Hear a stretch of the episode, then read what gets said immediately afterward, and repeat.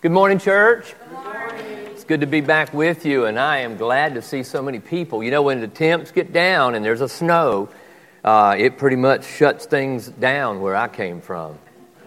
You know, there, there'll, there'll be people to go worship, but uh, it's going to be a smaller group than what we have here.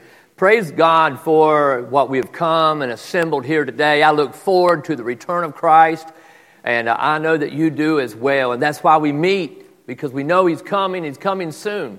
Now, I'm going to get into that in just a moment, but first of all, uh, let me bring to the people that are in the drama for the Palm Sunday weekend. We're going to do that drama twice. These are the schedules.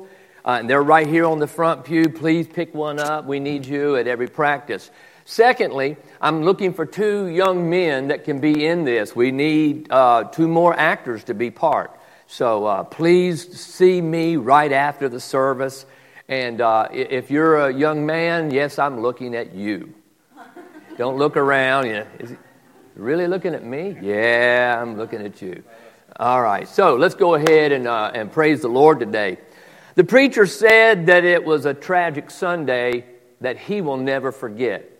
They were a young couple, not, not, a younger couple, but they were a couple in his congregation. He was a Purple Heart veteran of World War II. He was uh, uh, chairman of the board, and he is the assistant teacher of an adult Sunday school class. His lovely blonde wife uh, was uh, teaching that morning in the children's program. And they hung out after church that they might show the preacher the new car they got. It was a nice one.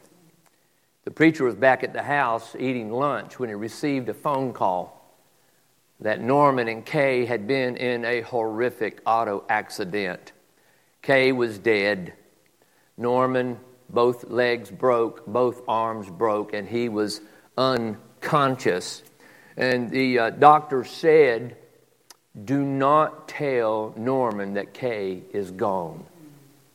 Uh, he needs to recuperate when he comes out from underneath this, uh, this coma, and he does not need to be set back by the awful news that his wife is gone. Now, if you were the preacher, what would you say? What would you do? Would you abide by that wish? Or if Norman asked, well, the preacher at that time, he began to think, well, you know, to be absent from the body is to be present with the Lord. And in that respect, Kay, she's okay, isn't she?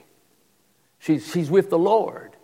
And, and so uh, the, day came that Norman came out of uh, the coma and he was asking about Kay. And the preacher said, Yeah, she's, she's doing all right.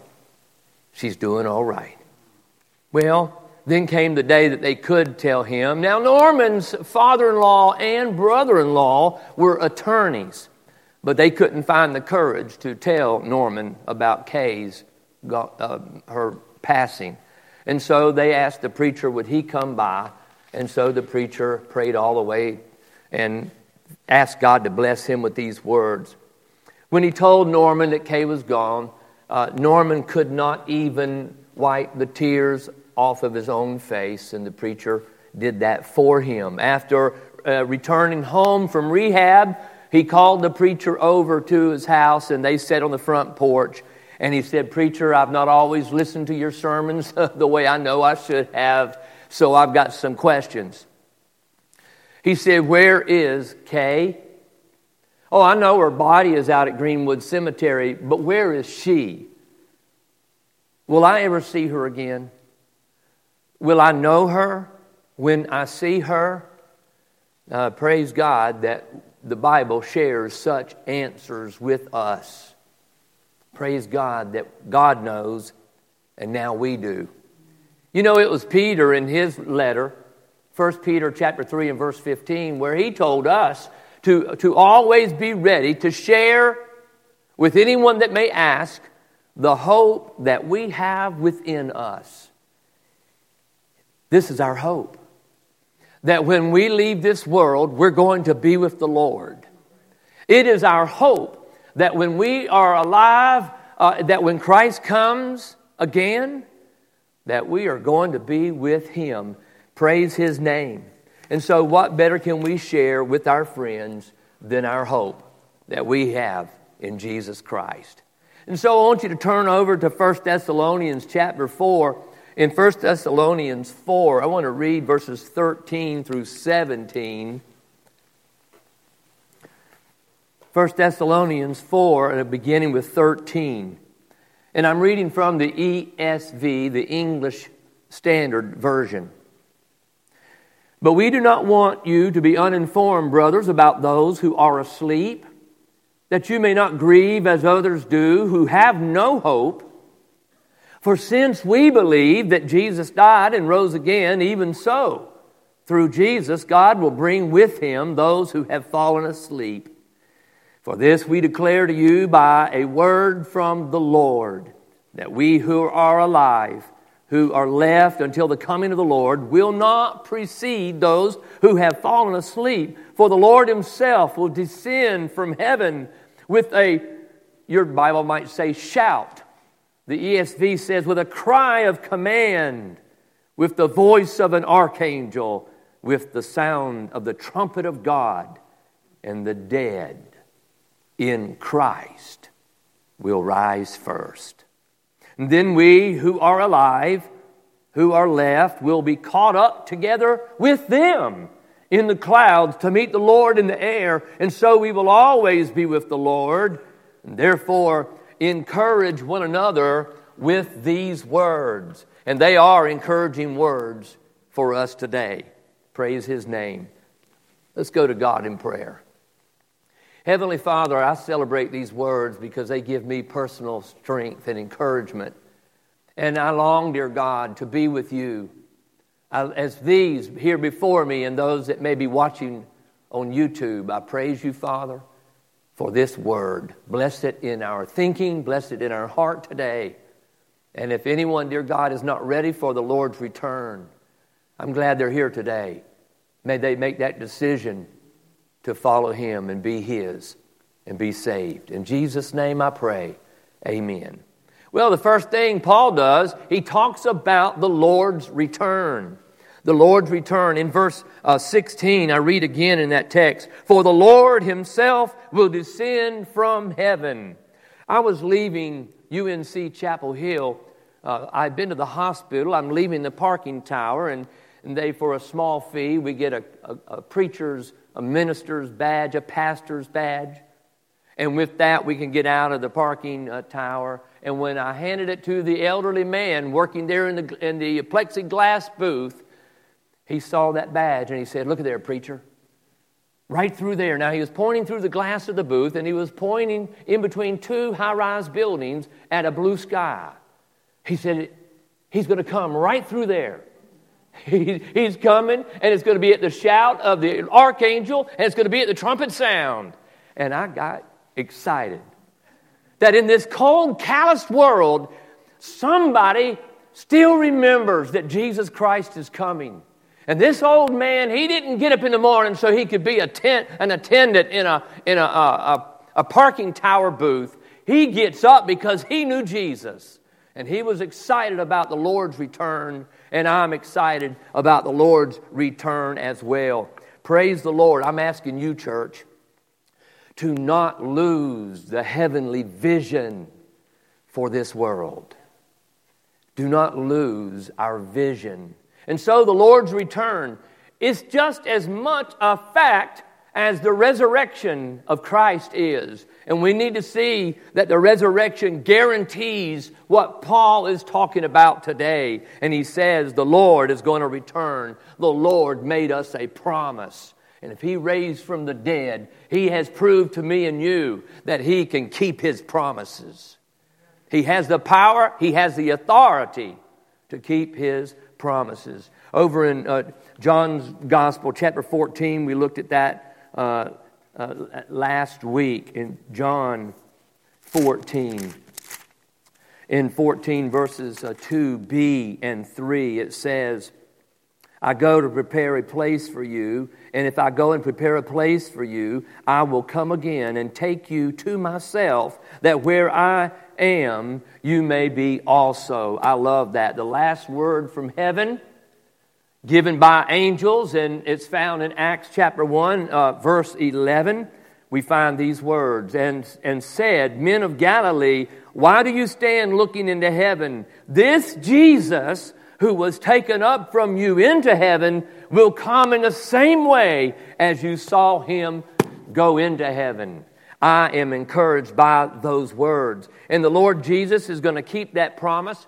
And it may be sooner than you and I think. And therefore, that mirror on the right hand side of your car, objects in mirror are closer than they appear. And the Lord's return is closer than we think it is. God wants you and me in His heaven. And that coming is going to be sudden, it's going to be unexpected, and it's going to be like a thief in the night. Over in Matthew's Gospel, chapter 24, uh, these words uh, will be on the screen. I'm going to read 36 to 39. But concerning that day and hour, no one knows, not even the angels of heaven, nor the Son, but the Father only. For as were the days of Noah, so will be the coming of the Son of Man. For as in those days before the flood, they were eating and drinking, marrying and giving in marriage, until the day when Noah entered the ark, and they were unaware until the flood came and swept them all away. So will the coming of the Son of Man be. Amen. Twenty years later, the Apostle Paul uh, wrote, now, you're already with your bulletin or ribbon in 1 Thessalonians 4. Let's go to the next chapter 5 because he continues the theme. I'll read 1 through 4 in chapter 5 of 1 Thessalonians. Now, concerning the times and the seasons, brothers, you have no need to have anything written to you, for you yourselves are fully aware that the day of the Lord will come like a thief in the night. While people are saying, There is peace and security, then sudden destruction will come upon them as labor pains upon a pregnant woman, and they will not escape. But you are not in darkness, brothers, for that day to surprise you like a thief. Amen. Revelation 16 and verse 15 says, Behold, I am coming like a thief. Blessed is the one who stays awake, keeping his garments on, that he may not go about naked and be seen exposed. So we look forward to the end time when Jesus Christ is coming back. 1 Thessalonians 4 16, Paul says that that coming is going to be with certain sounds, and there's going to be that, that shout in one translation. And this one it says the, the cry of command that's going to be given by the uh, archangel. I like that. You know, it was in 2017 at the uh, Kentucky Derby, one of the horses was called Irish War Cry. Anybody remember that? I didn't expect you to. And I, I think about those uh, old black and white cowboy uh, films we saw on Saturday morning years and years ago, and you can still pay for a certain channel and get those. And, and yet, when those Indians would give that war cry, it alerted the cowboys, but it did a little bit more than that. It cited fear if they were not ready. And I'm telling you, there's a day coming when we're going to hear the cry of command the voice of the archangel, and we are going home. And I, I believe that sound is going to be heard around the world. And I, I, just can't imagine people not being ready for that cry of command. And we must share with people. We must try to uh, have the good news spoken. We must study Scripture with folk. That sound is going to come soon. In the Old Testament assemblies, uh, they were called by a ram's horn to be blown. They called it a shofar. And the assembly of the Lord was called sort of like the church bells in bell towers years ago when they would ring them on Sunday morning and people around would get ready to come to worship. There's going to be a cry, there's going to be a, a trumpet sound, and then we're going to be going home. what's going to take place? Secondly, today, the resurrection. The resurrection is going to take place when that trumpet sounds. And Paul says, the dead in Christ will rise first. The early church uh, looked forward to going home, but, but they were concerned uh, uh about those that had already died. Were they going to get to go with us? And Paul addressed that in this text. But let me talk about how Christians were excited about the Lord's return. And I know that we are, but man, you know, if they were, if they were Jewish, they were Hebrew, they might say shalom as a greeting. We would say, good morning, how you doing? Early Christians had made it their practice that they would say Maranatha. Young people learn special words that are found in the Bible. Maranatha is one of those special words. And Maranatha means, Lord Jesus, come quickly. That back in the day when I was a teen and listened to Christian music, it, there was a, a music company called Maranatha.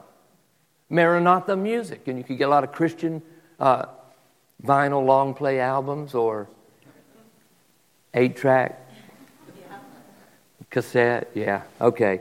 Maranatha, Lord Jesus, come quickly. And, and, and that misunderstanding as they looked forward to the return was they had questions for the Apostle Paul. And he wrote them this First Thessalonian letter to clear up some of those questions. And they wanted to know their loved ones that died. See, they thought Jesus was coming back then. What's going to happen to our loved ones? And Paul says the graves are going to burst open. Well, that's not really in the text, but that's what's going to happen, isn't it? They're going to, they're going to, the dead in Christ are going to rise first, verse 16. The dead in Christ will rise first. But I want you, if you have a highlighter or a pen or a pencil, just, just underline right there or circle in Christ. In Christ. There's not one iota, a shred of hope for people that will not accept the Lord. And that's why our job is so sincere. It's, it's so important that we share with people now. My dear, when I think about that, one iota, ever thought about that? It's the ninth letter in the Greek uh, alphabet, and I think it's pronounced iota in Greek. But nevertheless, it, means an extremely small speck, shred, ounce, trace.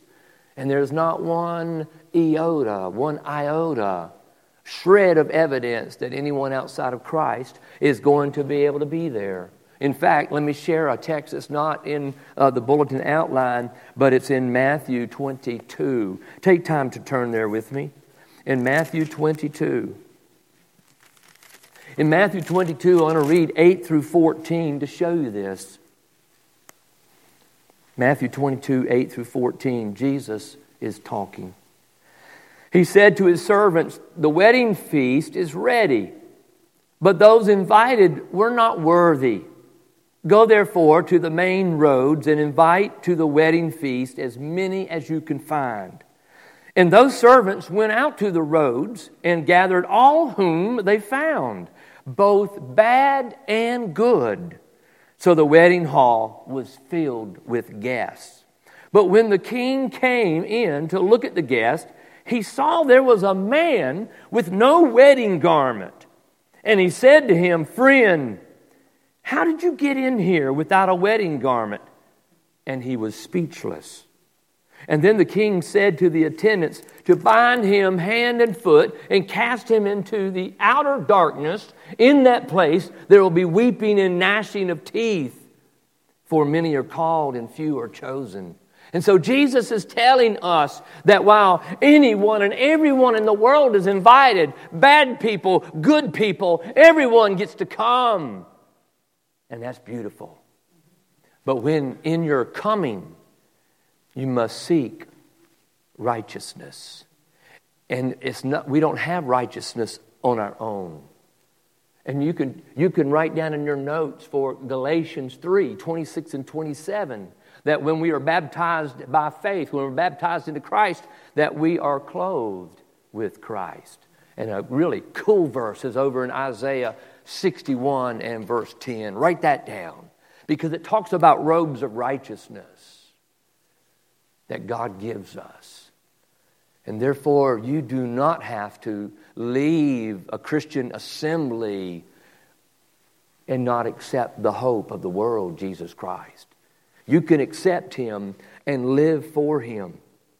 In Revelation chapter 20 and verses 12 through 15, Revelation 20, 12 through 15. And I saw the dead, great and small, standing before the throne, and books were opened. Then another book was opened, which is the book of life. And the dead were judged by what was written in the books, according to what they had done. And the sea gave up the dead who were in it. Death and Hades gave up the dead who were in them, and they were judged, each one of them according to what they had done. Then death and Hades were thrown into the lake of fire. This is the second death, the lake of fire. And if anyone's name was not found written in the book of life, he was thrown into the lake of fire. Now, I gave some material to you earlier, but I want to go back through that material quickly about these books that are being written. There's books in the Bible that, that talk about books that are being written about what you and I are doing, what, what we are saying, our deeds that we do. And we need to be ready for this return of the Lord because these books are going to write down truth about us. It doesn't matter what we, in a hypocritical way, uh, convey to others and what they think of us. It's what God knows to be true. And these angels are scribes writing in these books the book of words in Matthew chapter 12, a book of conscience in uh, Romans 2:15, a book of secret words in Romans 2:16, a book of public works in 1 Corinthians 3, there's a book of life in Revelation 3, and then there's a book of remembrance in Malachi 3. These are worth looking up and reading these things that are being recorded about me and you. Wow. Well, he's coming again. And the grave is going to open up. And bodies are going to be changed at the twinkling of an eye. This is phenomenal. You know, a lot of churches have cemeteries. A lot of churches don't. But a lot of churches have cemeteries. And can you imagine anybody just finished communion, remembering that Jesus died for them? and they just glance out the window at the cemetery and bam, they hear something like, What in the world is an atomic bomb? It's the shout of command by the archangel, and it's the trumpet sound, and, and people are coming out of the cemetery. Great zombies, Batman. The thing is, they're not zombies, are they? Because they're not decayed. Their bodies are changed at the twinkling of an eye. Wow. I, am excited about that. In 1 Thessalonians uh, uh, 4, that we're in our text, in verse 14. 4:14 For since we believe that Jesus died and arose again even so through Jesus God will bring with him those who have fallen asleep. Now listen to me. I, I don't want us to I don't want us to get distracted. I don't want us to be confused because on one hand it says that they're going to raise up out of the grave, and the other verse says that the Lord is bringing saints with him, those that had died. So, what's it talking about? How does that harmonize? Well, turn over to Second Corinthians or read it off the screen.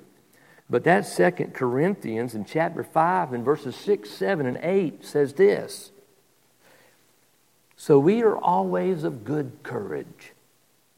We know that while we are at home in the body, we are away from the Lord. For we walk by faith, not by sight. Yes, we are of good courage, and we would rather be away from the body and at home with the Lord. And so this text is teaching us that when this body dies and, and it's either uh, buried or cremated, uh, that's the body part, but the soul goes to be with God. We were talking in Sunday school class, Doug's class today, about man, men and women were made in the image of God. And, and part of that imagery is God is eternal and our soul is eternal. And we're going to live somewhere forever. And that's why hell is so frightening. Because the soul is eternal. And people that go there, it's ugly. It's bad. It's, it's, it's ugly. But man, for people that live by faith and live by this word and, and they worship the Lord God and they turn their lives over to Him and they listen for the trumpet sound and for the cry of command, They're going home. And they're going to go home and be with the Lord. And so I praise God that when I die, that I'm going to go be with the Lord. And that when that resurrection day happens, my body is going to be changed into a new body. And me, my soul that's been with the Lord all that time, is going to be put into that resurrection body. And therefore, we will all go and be with the Lord. Paul wrote in 1 Corinthians 15 and verse 42 when this perishable puts on the imperishable. That's what I'm describing. That's what I'm describing. And then there's the catching up in our text today in that fourth chapter. Look at verse 17. 417. Then we who are alive, who are left, will be caught up together with them in the clouds to meet the Lord in the air. And so we will always be with the Lord. That Matthew 24, in Matthew 24, 40 through 42. We were in Matthew 24 a while ago. Now I read, uh, I'm going to read 40 through 42. Then two men will be in the field, one will be taken and one left. Two women will be grinding at the mill, one will be taken and one will be left. And therefore, stay awake, for you do not know on what day your Lord is what? What day is he coming? And therefore, dear old dad, dear old dad who was too proud to accept Christ as his Savior, he will at that judgment day be separated from the apple of his eye. He'll be separated from his spouse. He'll be separated from his children who gave their lives to the Lord. And the same thing for a wife that was too proud and would not get right with God. She'll be separated from the apple of her eye. But notice that this Bible says the catching up. We use a word in modern Christianese that's not in the Bible and that word is rapture. It's a Latin word, it's not in the Bible. The Bible says it's the catching up, and, and that's what we should say. And the reason I say that is because anytime you introduce a new word, a man made word, you can also introduce a false doctrine with it. And so the Holy Spirit chose certain words to be in the text and we should, 2,000 years later, use that same word, the Holy Spirit, put in the text, that we might teach wholesome teaching, the catching up. We're going to be caught up and be with the Lord. Praise his name. Now, let me read from Paul's writings again in uh, 1 Corinthians 15 50 through uh, 57. 1 Corinthians 15 50 through 57. I tell you this, brothers flesh and blood cannot inherit the kingdom of God, nor does the perishable inherit the imperishable. Behold, I tell you a mystery. We shall not all sleep, but we shall all be changed. In a moment, in the twinkling of an eye, at the last trumpet. For the trumpet will sound, and the dead will be raised imperishable, and we shall be changed. For this perishable body must put on the imperishable. This mortal body must put on immortality. When the perishable puts on the imperishable, and the mortal puts on immortality, then shall come to pass the saying that is written Death is swallowed up in victory. O death, where is your victory? O death, where is your sting? The sting of death is sin, and the power of sin is the law. But Thanks be to God who gives us the victory through our Lord Jesus Christ. And therefore, my beloved brothers, be steadfast, immovable, always abounding in the work of the Lord, knowing that uh, in the Lord your labor is not in it's not in vain. Praise his name. Praise his name. And so, according to this verse, we're going to be changed at the twinkling of an eye, that quick. We're going to be changed. Doesn't matter if it's cremated, doesn't matter. You know, one guy, he, had his uh, body cremated, and, and they put his, he worked for the Ohio State Highway Department, and he wanted his ashes put in a bucket of paint, and he wanted to be sprayed on the highway. Well, that's where he worked, you know, for 30 years. Sprayed his ashes on the highway. And at the end of time, don't you know, God's going to pull out of this toolbox a celestial paint scraper. pull that, pull that joker right up off the ground, won't he? We're going home to be with the Lord. We're going home to be with the Lord. Will we maintain our identity? Remember at the transfiguration of Jesus when Moses and Elijah came? While their bodies had been in the ground, except for Elijah, was he taken up? But they were identifiable by Jesus there when they came at the transfiguration. Will, will Norman know Kay? Will you know your Christian loved ones that have gone on? Absolutely. Absolutely. But will I miss those that are not Christian? I don't believe we will. Because it says in the Bible that there are no tears in heaven. I even wonder if in our new heavenly bodies that we are given, changed in the twinkling of an eye, I don't even think we're going to have tear ducts. We're not going to need them. No tears in heaven. Praise God. So I'm not going to know my loved ones that never accepted Christ. Listen to our blessed hope. The return of Christ and the shout of the archangel, the trumpet sound, we're going to receive new bodies. Let me have that last slide. Thank you. I don't know if you find a lot of the cartoons, the artists try to paint scenes that the Bible doesn't give us a picture of, only a verbal picture, and what it's going to look like. But I found this one. What, what, what's that day going to look like? Paul described it the best he could after the Holy Spirit gave it to him. We need to be ready. We need to be ready to answer the call, the cry of command. You know, for us to be able to answer that cry of command that day, we need to answer the cry this morning. The cry to come and, and, and, give your life to Christ. And when we do that, when, when we're ready to put our faith, our allegiance to Christ, and He has my heart, and we repent of our sins, and, and the ones that we did 50 years ago, the ones we did yesterday, maybe this morning, and, and we don't come and confess those to the preacher.